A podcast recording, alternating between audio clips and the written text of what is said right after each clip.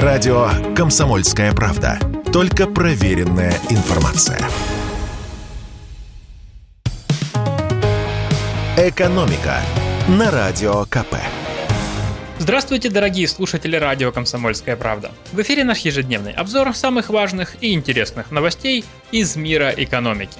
И сегодня мы поговорим о большой экономике, международной. «Газпром» остановил подачу газа в Европу пока на три дня – Подачу газа по Северному потоку остановили из-за плановых ремонтных работ. Включить газ планируется 3 сентября. Сейчас по Северному потоку прокачивается 33 миллиона кубометров газа в сутки, так что из-за отключения Европа не досчитается примерно сотни кубов. Чем это грозит Старому Свету? Как нам объяснил руководитель аналитического управления Фонда национальной энергетической безопасности Александр Пасечник, именно эти три дня вряд ли сильно повлияют ситуацию, но там и без того немало проблем, в которые еще немного добавят газа. Как считает эксперт, Вернее, как считают, наверное, все российские эксперты, которые придерживаются этой линии, постоянные проблемы с газом приводят к рекордной инфляции, что бьет по кошельку простых европейцев и по бюджетам западных предприятий. Энергоносители подорожали в несколько раз, следом растут затраты на производство удобрений, машин, цветных металлов и так далее. По прогнозу эксперта, если еще пару лет назад в Европе газ стоил ниже 100 долларов за тысячу кубометров, то сейчас уже 2500-3 тысячи, а к концу года вполне реально дойти и до 5 тысяч долларов. И тогда цены на все могут вырасти еще больше, а некоторые заводы в Европе рискуют просто остановиться. Что касается России, то, по словам нашего эксперта, «Газпром» наряду с «Роснефтью» — это ведущие налогоплательщики, и благодаря росту мировых цен на энергоносители поступления в бюджет вырастут. Так что на индексацию пенсий и социальных выплат денег в стране точно хватит. Ну и поскольку на дворе 1 сентября, я хочу коротко рассказать, нет, не про школу, а про новые и интересные с экономической точки зрения законы, которые вступают в силу в первый день осени.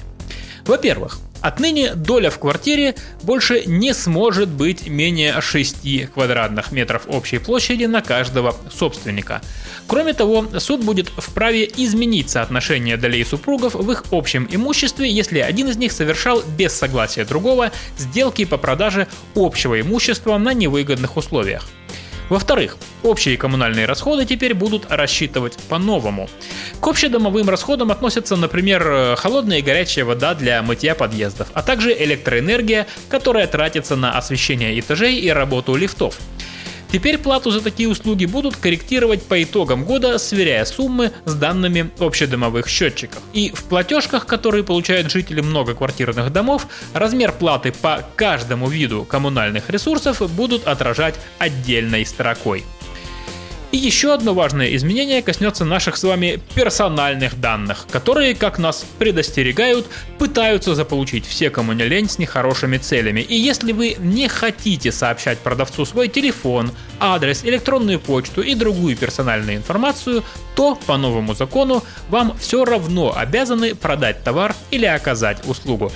Если потребитель не согласен предоставлять свои данные и из-за этого ему откажутся продавать товар, то продавца оштрафуют. Должностным лицам грозит штраф от 5 до 10 тысяч рублей, юридическим лицам от 30 тысяч до 50 тысяч рублей. Кроме того, продавцы не смогут менять без согласия с клиентом сроки доставки товара и иные условия договора купли-продажи. А при покупке одних товаров нельзя будет навязывать другую продукцию или дополнительные услуги. А еще с 1 сентября в России оцифруют все туристические путевки, а гидов отправят на аттестацию. Все данные о путевках, которые покупают российские туристы, будут заноситься в особый цифровой реестр. Единая информационная система электронных путевок заработает с 1 сентября, но пока в тестовом режиме. Законодатели считают, что это сделает туристический рынок прозрачнее и защитит нас с вами от мошенников. Также в России появится единый реестр экскурсоводов и гидов, а также гидов-переводчиков – Кроме того, с осени начнут действовать новые правила аттестации этих самых экскурсоводов и гидов. Они будут сдавать экзамен в форме тестирования и практического задания.